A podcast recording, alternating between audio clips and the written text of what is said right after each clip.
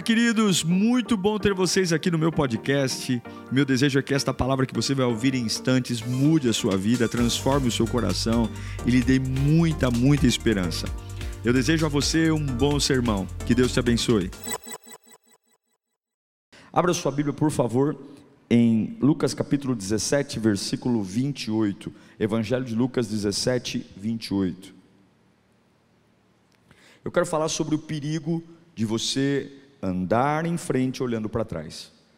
A gente está começando o ano, hoje é apenas o dia 10 do ano, e eu tenho certeza que todos aqui temos projetos, planos, ainda estamos digerindo a virada do ano, mas esse texto é muito precioso e eu queria dividir com vocês. Fala assim, Lucas 17, 28, aconteceu a mesma coisa nos dias de Ló. O povo estava comendo e bebendo, comprando e vendendo, plantando e construindo. Mas no dia em que Ló saiu de Sodoma, o que, que aconteceu? Choveu fogo e enxofre do céu e os destruiu a todos. Acontecerá exatamente assim no dia em que o Filho do Homem for revelado. Vamos agora para Gênesis capítulo 19, versículo 17. Gênesis 19, 17 diz assim: Assim que os tiraram da cidade, um deles disse a Ló: Fuja por amor à vida, não olhe para trás e não pare em lugar nenhum na planície, fuja para as montanhas, ou você será morto. Verso 20, 23. Quando Ló chegou a Zoar, o sol havia nascido, já havia nascido sobre a terra, então o Senhor, o próprio Senhor, fez chover do céu fogo e enxofre sobre Sodoma e Gomorra. Para encerrar, verso 26. Mas a mulher de Ló olhou para trás e se transformou numa coluna de sal. Fecha os olhos e há poucos instantes. Senhor, fala conosco. Estamos nesta quarta-feira tão especial, nesta casa tão linda, já fomos poderosamente tocados pela adoração e nós queremos a tua voz. A tua voz desbarata o inferno, a tua voz tira de nós as limitações, os que estão aqui, os que estão online, inunda-nos com o teu espírito, inunda-nos com a tua glória, reverbera em nós o teu poder, é o que eu te peço em nome de Jesus. Amém. O contexto é muito simples dessa história, é muito conhecida. Ló, sobrinho do maior patriarca de todos os tempos, sobrinho de Abraão, viviam em uma terra muito especial. E você sabe que quando você anda com gente abençoada, você é abençoado. Por conta do tio, que era abençoado, Ló se tornou muito abençoado. Os rebanhos de Ló prosperaram tão quanto os rebanhos de Abraão. E Abraão chega para o seu sobrinho Ló e diz: Olha, nós não podemos ficar mais juntos. É muito gado, é muito rebanho para pouca grama, para pouco mato. Então, se você for para a direita, eu vou para a esquerda. Se você for para a esquerda, eu vou para a direita. Mas uma coisa é certa: nós não vamos ficar juntos mais. Ló foi abençoado porque tinha uma associação certa. A primeira coisa que eu quero que você entenda é que uma das coisas mais poderosas do mundo são as pessoas com as quais você se associa. Você pode ser poderosamente abençoado com associações certas e pode ser poderosamente amaldiçoado com associações erradas. Então Ló está prosperando porque o tio dele é uma bênção. Abraão está derramando algo sobre Ló. E a Bíblia diz que Ló, Abraão abre mão do direito de ser mais velho e deixa o sobrinho escolher a terra que queria, porque Abraão sabia que não era a qualidade da terra, era o que ele carregava. Quando você é servo de Deus, você não briga por micharia, você não briga por detalhes, você apenas sabe que onde você colocar a planta do pé, se até então o lugar não era bom, vai ficar bom, porque Deus tem algo para você. E aí Ló olha para as campinas do Jordão, entende que é um lugar mais bonito, como o tio deu a ele o direito de escolher primeiro, ele escolhe a campina do Jordão. Ele vai para lá e Abraão vai para o outro lado. E Deus continua abençoando Abraão. A campina do Jordão é o lugar que mais à frente nós conhecemos como Sodoma e Gomorra. Não era um lugar fácil de estar. A própria Bíblia diz que uh, esse lugar de Sodoma e Gomorra era um lugar terrível. Em Gênesis 13, 13, diz que uh, o povo de Sodoma e Gomorra era muito mal. Ora, os homens de Sodoma eram extremamente perversos contra o Senhor. E Deus decidiu, o Deus da misericórdia, o Deus da generosidade, o Deus do amor, decidiu exterminar as pessoas de Sodoma e Gomorra. Deus decidiu exterminar. A gente fica horrorizado com os dias de hoje, mas você consegue imaginar o que era Sodoma e Gomorra? Veja, Ló escolheu o lugar porque o lugar era bom. Mas quando você for escolher um lugar, mais importante do que a qualidade da geografia, você precisa entender com que pessoa você vai conviver. Porque por melhor que seja um lugar, a qualidade das pessoas pode amaldiçoar o espaço. Ló está lá e Deus quer destruir. Não havia regras, não havia pudor, e Deus quer passar a régua, tirar todos, arrancar tudo. Deus quer resetar Sodoma e Gomorra. E Ló está lá no meio. Mas por amor a Abraão, Deus vai avisar Abraão que o sobrinho dele vai também morrer. E aí a Bíblia diz que Abraão começa a orar, pedindo a Deus misericórdia para que não destruísse Sodoma e Gomorra. Aí a oração é bem longa, mas para resumir, a Bíblia diz que Deus diz para Abraão: Olha, Abraão, se tiver pelo menos dez pessoas em Sodoma e Gomorra que forem justas, dez eu não destruo. Irmãos, Deus destruiu. Não havia sequer dez pessoas. Dez pessoas. Havia uma iniquidade, porque Deus não tem pacto com o pecado. Deus não tem pacto com a imoralidade. Nossas igrejas se modernizaram, nossas igrejas são contemporâneas, nós amamos tecnologia, eu amo esta casa e, e, e eu amo a Lírio e assim como o Davis, tudo que a gente vê de melhor, a gente tenta trazer, mas pecado continua sendo pecado, e Deus não compactua com o pecado. Podemos modernizar tudo, podemos logo logo pregar voando aqui, não tem problema, mas pecado é pecado e Deus quer destruir, porque não há pacto com o pecado. Só que por amor a Abraão, Deus manda dois anjos à casa do sobrinho dele Ló, e antes da destruição chegar, Deus tira ou quer tirar Ló e sua família desse lugar que vai ser destruído. O negócio é tão bagunçado que as pessoas veem esses dois forasteiros entrando na casa de Ló, e eles cercam a casa de Ló, e eles batem nas janelas, batem nas portas, e eles querem que Ló mande esses forasteiros para a rua, porque eles querem ter relações sexuais com esses dois anjos. E o negócio é tão doido, o negócio é tão doido, que Ló estava com temor, porque como é que pode os homens quererem transar com os anjos? Então, para quando você acha que não pode ficar pior, fica. Nunca reclame do ruim, sempre pode ficar pior. Aí Ló fala o seguinte: não, não, não, não, não transa com, com, com os anjos, não, eu vou entregar para você as minhas filhas.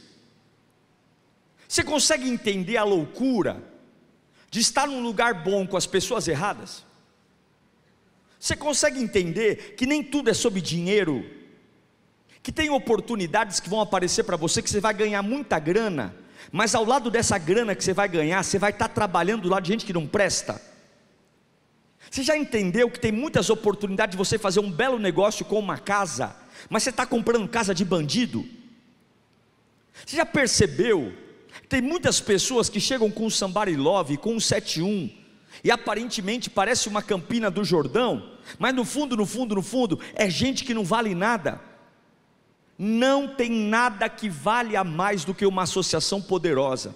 E escute o que eu estou pregando aqui, meu irmão. A vida de Ló está prestes a desmoronar, porque ele está num lugar maravilhoso, rodeado de gente que não presta.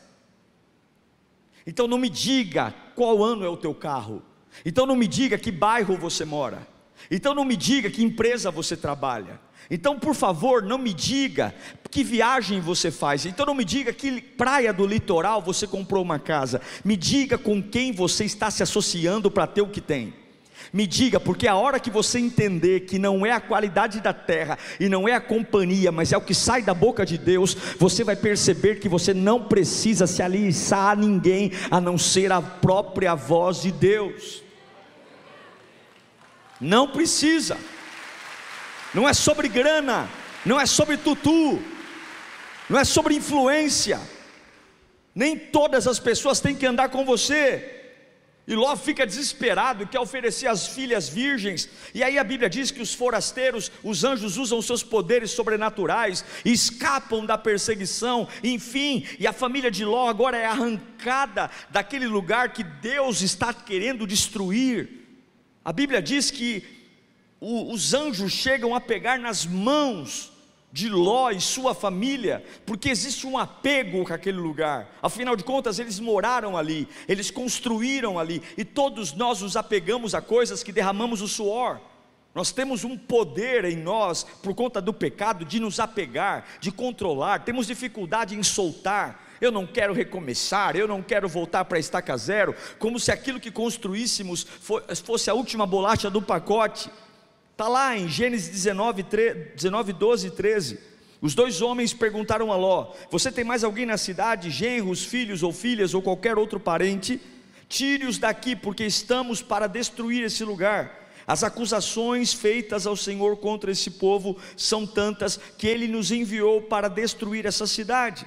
Os anjos estão dizendo: depressa, tome a sua mulher, suas filhas e vaza, sai daqui é uma janela de misericórdia.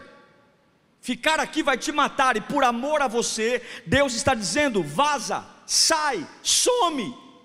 Como é difícil isso para a gente, como é difícil, porque assim, para fazer as coisas de Deus, eu tenho que pensar, para abrir mão do pecado,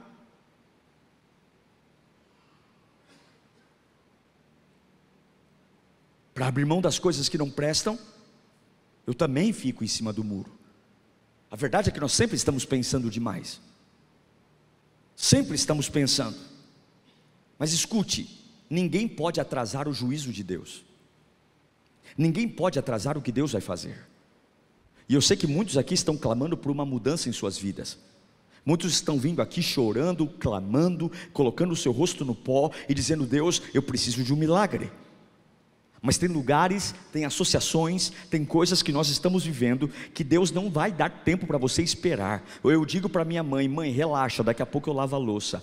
Pai, relaxa, daqui a pouco eu faço. Com Deus não tem essa. Quando Deus mandar largar, largue. Quando Deus mandar sair, saia. Quando Deus mandar virar o pescoço, vire. Não importa quanto tempo você trabalhou, não importa quantos anos você é amigo, não importa quanto dinheiro você investiu. A melhor coisa que você pode fazer quando Deus fechar uma porta é também também fechar uma porta. A melhor coisa que você pode fazer quando Deus encerrar um assunto é encerrar um assunto, porque tem lugares que, por maior que seja o empenho que você tenha tido, eles estão prontos a matar você e destruir sua vida.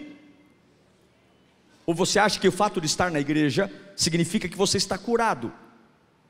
O fato de você estar aqui todos os cultos, o fato de você ser um voluntário. Jamais pense que Deus vai adiar algo que Ele quer fazer. Deus quer fazer justiça. E a Bíblia diz que a família de Ló começa a demorar. E eu me pergunto: o que é que eu estou demorando para fazer?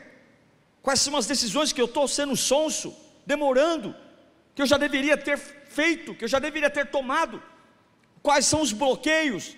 Quais são as conversas que eu tenho que interromper? Quais são as pessoas que eu tenho que arrancar da minha vida? Quais são as ações que eu preciso ter? Que eu fico adiando? A Bíblia diz lá no versículo 16 de Gênesis 19, olha lá o texto. Gênesis 16, 19 16, perdão. Tendo ele hesitado, Deus está falando: sai daqui que eu, você vai morrer. E o camarada ainda está hesitando. Tendo ele hesitado, os homens fizeram o quê? Agarraram pela mão como também a mulher, suas duas filhas, e os tiraram dali à força, e os deixaram fora da cidade, porque o Senhor teve misericórdia. Deus está falando: sai daí, e o cara está indo a passo de tartaruga, e o anjo pega pela mão e arrasta, corra para se salvar, saia daí para se salvar, toma vergonha, tenha coragem, eu não estou perguntando para você o quanto você ama, o que está deixando para trás. A sua vida é muito mais importante do que qualquer emprego, do que qualquer amizade. A sua vida é muito mais importante do que qualquer construção. Só havia uma recomendação: eu vou arrancar vocês daí, mas vocês não podem olhar para trás. Vocês estão proibidos, está lá no versículo 17, 19 e 17. Assim que os tiraram da cidade, um deles disse: Fuja por amor à vida, e não olhe para trás não pare em nenhum lugar da planície. Ló obedeceu, as filhas de Ló obedeceram, mas a mulher de Ló olhou para trás, você sabe disso? Ela olhou para trás, ela desobedeceu a ordem. Eu me pergunto por que, que ela olhou para trás, se o que tinha de mais precioso estava com ela, o marido estava com ela, a filha estava com ela, ela olhou para trás porque teve saudade, e eu quero dizer para você: saudade mata, saudade pode matar a salvação. Saudade pode matar a oportunidade, saudade pode matar a janela que Deus está abrindo em 2024 para você. Saudade pode matar avivamento, saudade pode matar dom de línguas, saudade pode matar o novo, saudade pode matar curas físicas, saudade, porque se Deus está mandando eu sair de um lugar e vir o pescoço, é porque eu duvido de que o que Deus está mandando fazer realmente é importante, e eu me pergunto: quantos de nós aqui ainda estamos embebedados pela saudade? Não quero saber se foi gostoso, não quero saber se foi bom, mas se Deus está dizendo para você não sair, se Deus está dizendo para você ir embora daí, a pergunta é: por que você ainda está virando o pescoço? Por quê? Não há consenso teológico se uma bola de enxofre voou até ela e a reação química do enxofre com o corpo dela a transformou em pó, ou se literalmente ela se transformou numa estátua de sal. A verdade é, a mulher de Ló morreu, acabou. Seja qual foi a fórmula que Deus usou para transformá-la em pó, a verdade é que ela não existe mais, e ela morreu pela saudade. Ela morreu porque ela não foi capaz de obedecer uma voz dizendo: avance, vá para frente, não toque mais nisso. Seus micro-ondas, sua geladeira, seu sofá, sua cama, esqueça tudo, vai tudo pegar fogo. A verdade é que tudo que Deus deixa pegar fogo é porque não importa. Você não pode chorar por aquilo que Deus vai pôr fogo, porque aquilo que Deus vai pôr fogo não é importante para você mais. Se Deus está permitindo algo pegar fogo na sua vida, algo ser consumido, é porque você não precisa disso. Então você não pode olhar para trás, você não pode olhar para trás, você não pode olhar para trás, você não pode olhar para trás. Pastor Diego, eu amava aquela empresa e do nada a empresa está pegando fogo. Você tem que aprender a secar suas lágrimas e partir para a próxima empresa. Pastor Diego, eu amava o salário que tinha. Se Deus está permitindo cair enxofre sobre aquele salário, você vai secar suas lágrimas e você vai para o próximo emprego, porque se Deus está mandando você ir em frente, nada do que ficou ficou para trás. É importante, e o que é importante sempre está com você. Os pés dela estão fora de Sodoma, ela está andando, ela está caminhando fisicamente para fora da cidade, ela está indo para a igreja, ela está se batizando, ela está ceando, ela está dizimando, ela está se tornando uma voluntária, mas o pescoço está para trás, as pernas andam para frente, mas o pescoço olha para trás, o corpo avança, ela não falta nas quartas-feiras, ela não falta nos domingos, mas o pescoço está indo para trás. Não adianta as pernas te tirarem do lugar que Deus quer que você saia, se o seu coração está lá. Vai ficar 40 anos sentado aqui, sendo viúva de avivamento. Vai ficar 40 anos sentado aqui, falando mal da igreja de onde você congregava antes. Vai ficar 40 anos aqui, enchendo a paciência do seu pastor, porque eu não sei o que acontece comigo, eu não me completo, eu não me completo, porque não adianta tirar as pernas de Sodoma, se o seu coração continua lá não adianta mudar o seu comportamento, não adianta mudar seu cabelo, não adianta mudar seu círculo de, de convívio, se o seu coração está apegado àquilo que Deus vai botar fogo, e Deus está dizendo: tudo que você precisa eu mantive com você, e aquilo que eu não permiti você trazer, você não precisa. Hoje é uma noite de desapego, em nome de Jesus. Você vai voltar para casa leve, você vai voltar para casa livre, você vai voltar para casa com os bolsos vazios, você vai voltar para casa com a cabeça leve, porque Deus hoje, nem que tenha que colocar um colete cervical para trás, você não olha mais. Não olha, ela morreu. Ela morreu porque não saiu do lugar que Deus queria que ela saísse em juízo. Ela morreu porque ela manteve o coração relacionado a pessoas que Deus não queria. Ela morreu porque queria viver no lugar que Deus queria que ela saísse. Ela morreu porque ela queria ter apego a algo que Deus não queria. E é por isso que nós não podemos ter nada. É por isso que você não pode olhar para ninguém e dizer: Você é o meu chão, você é a minha vida, eu vivo por você. Eu amo minha esposa, mas eu não vivo por ela.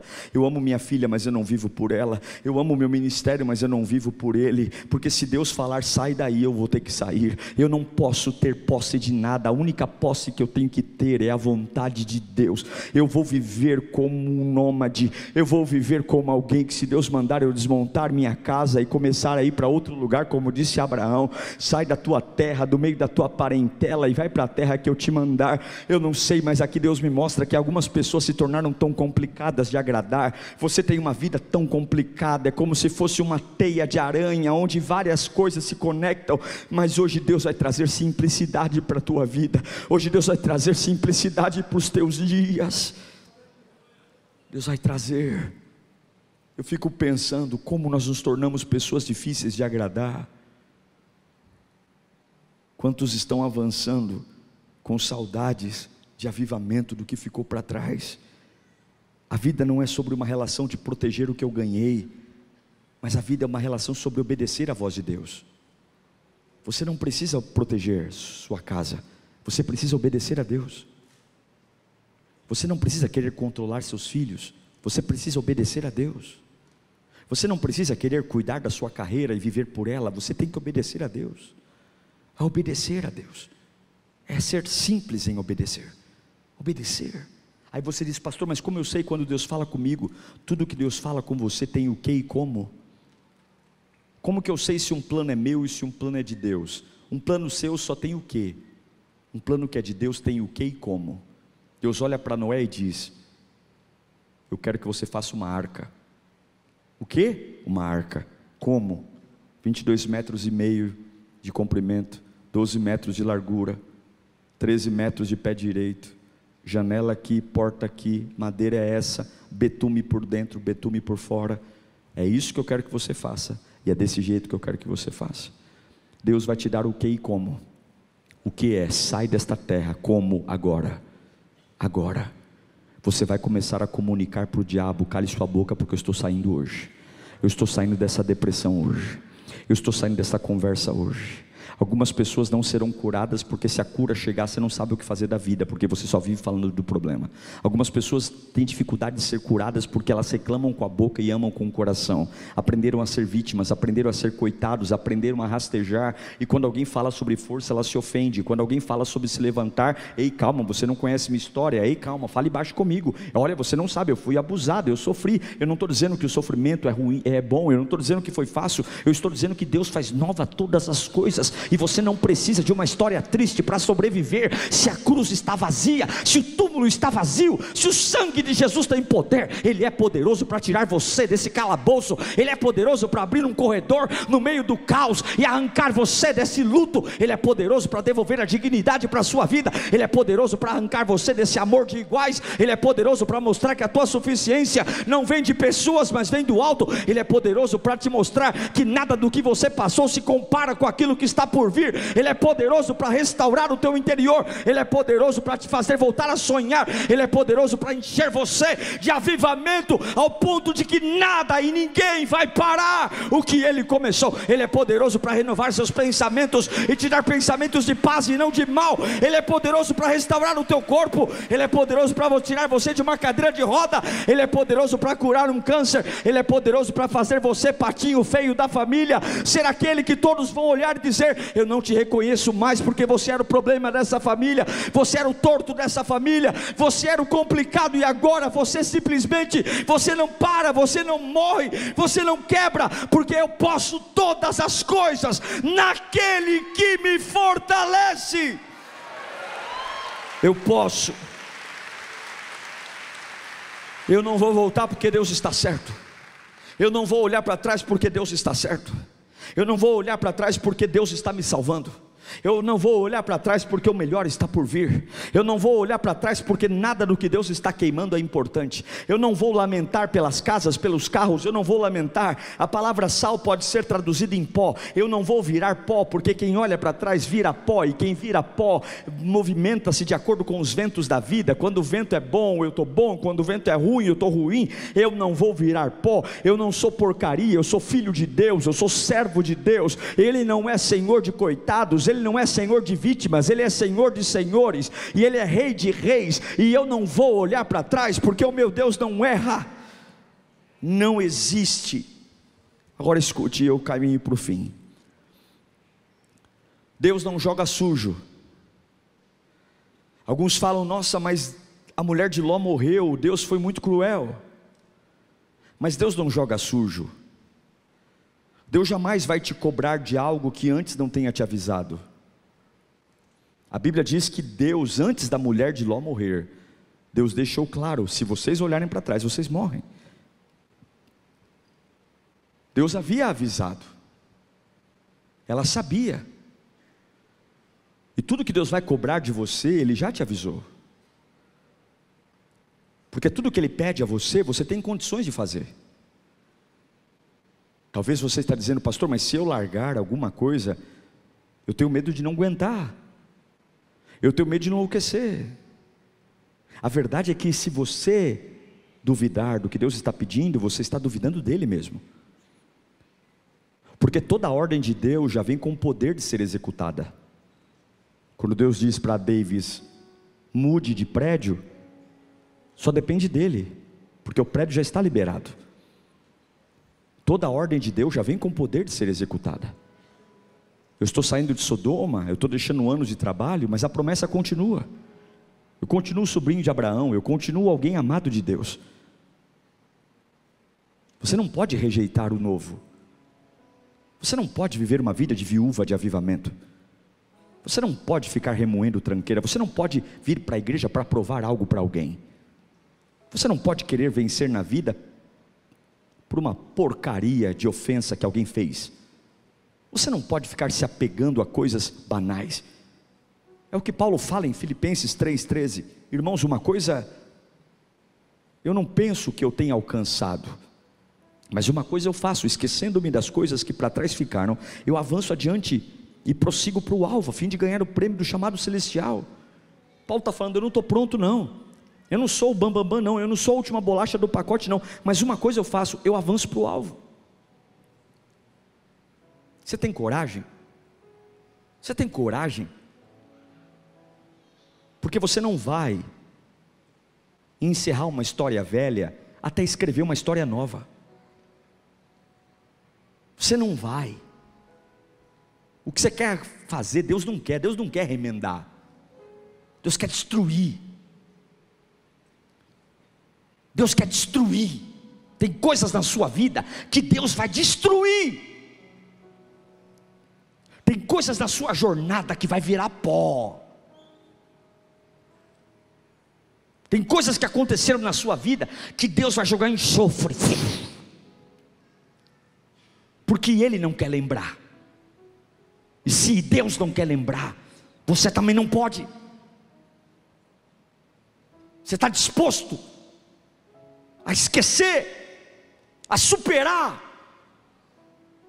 esse aborto, que você fez? Você não tinha a mesma cabeça que tem hoje? Mas você vive remoendo esse aborto. Você vive remoendo, remoendo. E Deus quer jogar um enxofre nesse aborto. Deus quer te tornar fértil. Uma mãe que vai amar seu filho.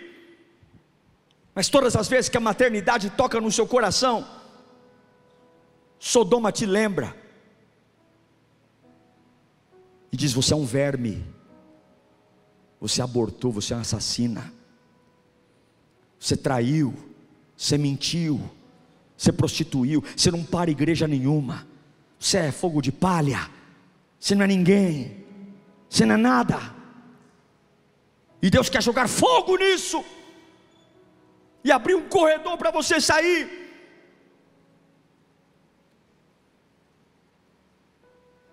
Saudade pode matar você.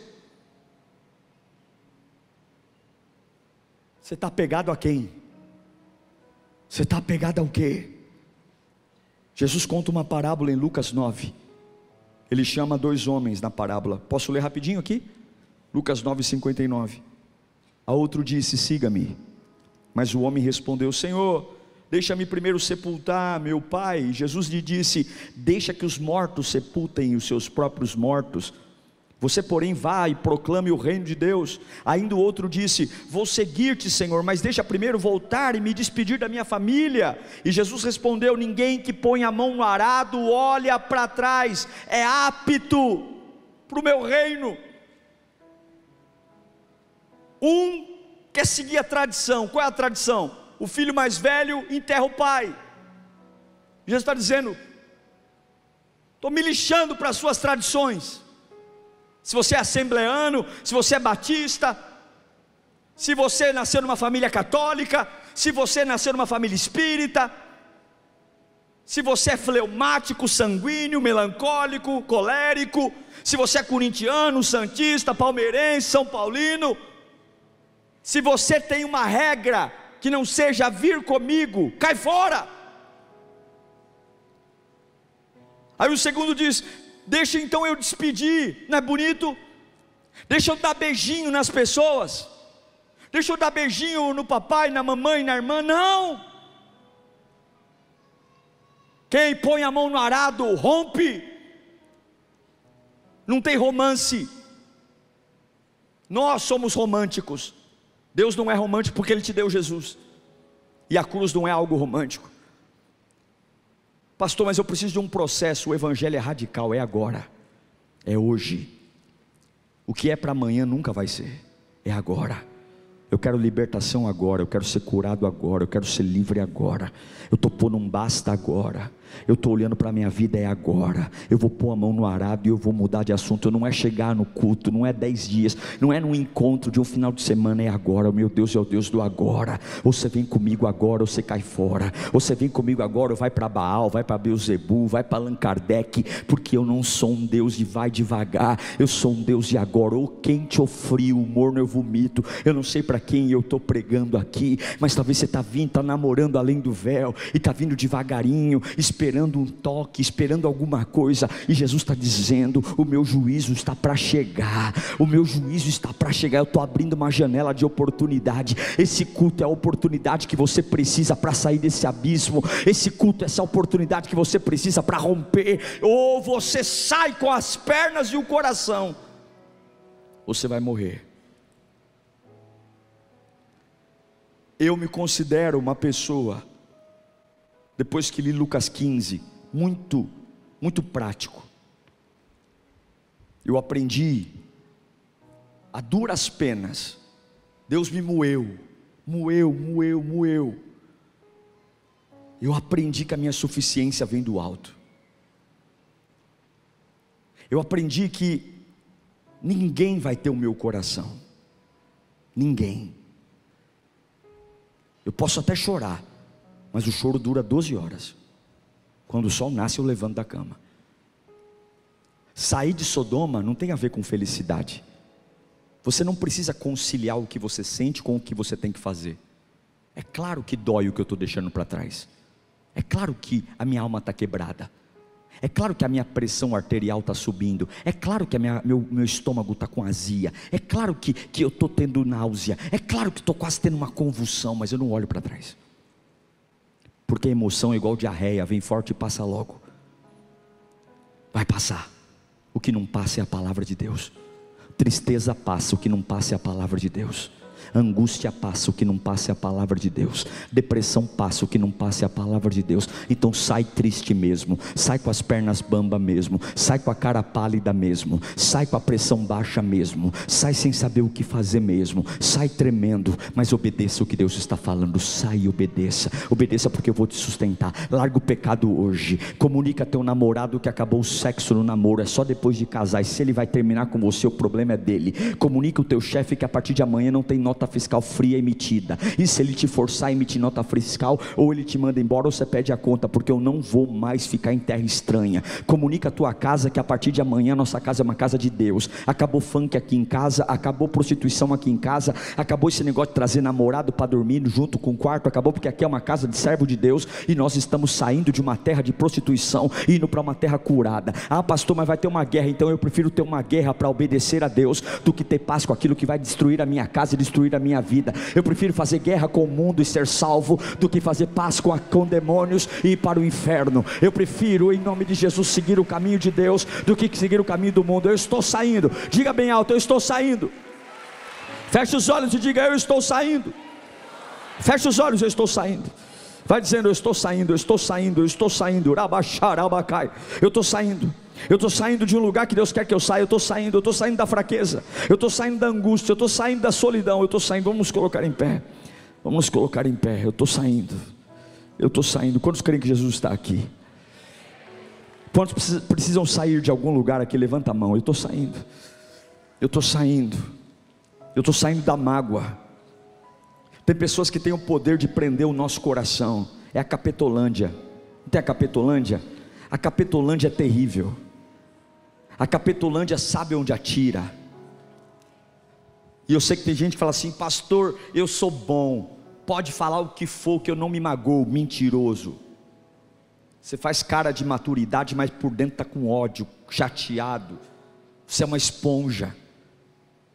E algumas vezes a sua Sodoma é uma angústia, é uma ofensa, é um ranço, é um negócio pavoroso, que você mora lá, você mora, você fala, não posso perdoar, não posso, não é justo, é um inferno. Porque eu não sei se você acha que servir a Deus é sentar num cavalo branco e vir cavalgando. Lembra do Lua de Cristal? Sérgio Malandro e a Xuxa? Não sei se você acha que o Evangelho é lua de cristal, não é. São dois gladiadores no octógono, orelha mordida, porque revestivos de toda a armadura. A armadura não é arma de ataque, é arma de defesa. A armadura é para tomar soco e não morrer. A armadura é para tomar flechada e não morrer. A armadura é para tomar golpe de espada e não morrer. Ele fala: ponha toda a armadura e fica aí, resista. Uau, eu tenho certeza que Deus falou com você. Tenho certeza que depois desta palavra a sua vida não é mais a mesma. Peço que você também me acompanhe nas minhas redes sociais: Instagram, Facebook YouTube. Me siga em Diego Menin. Que Deus te abençoe.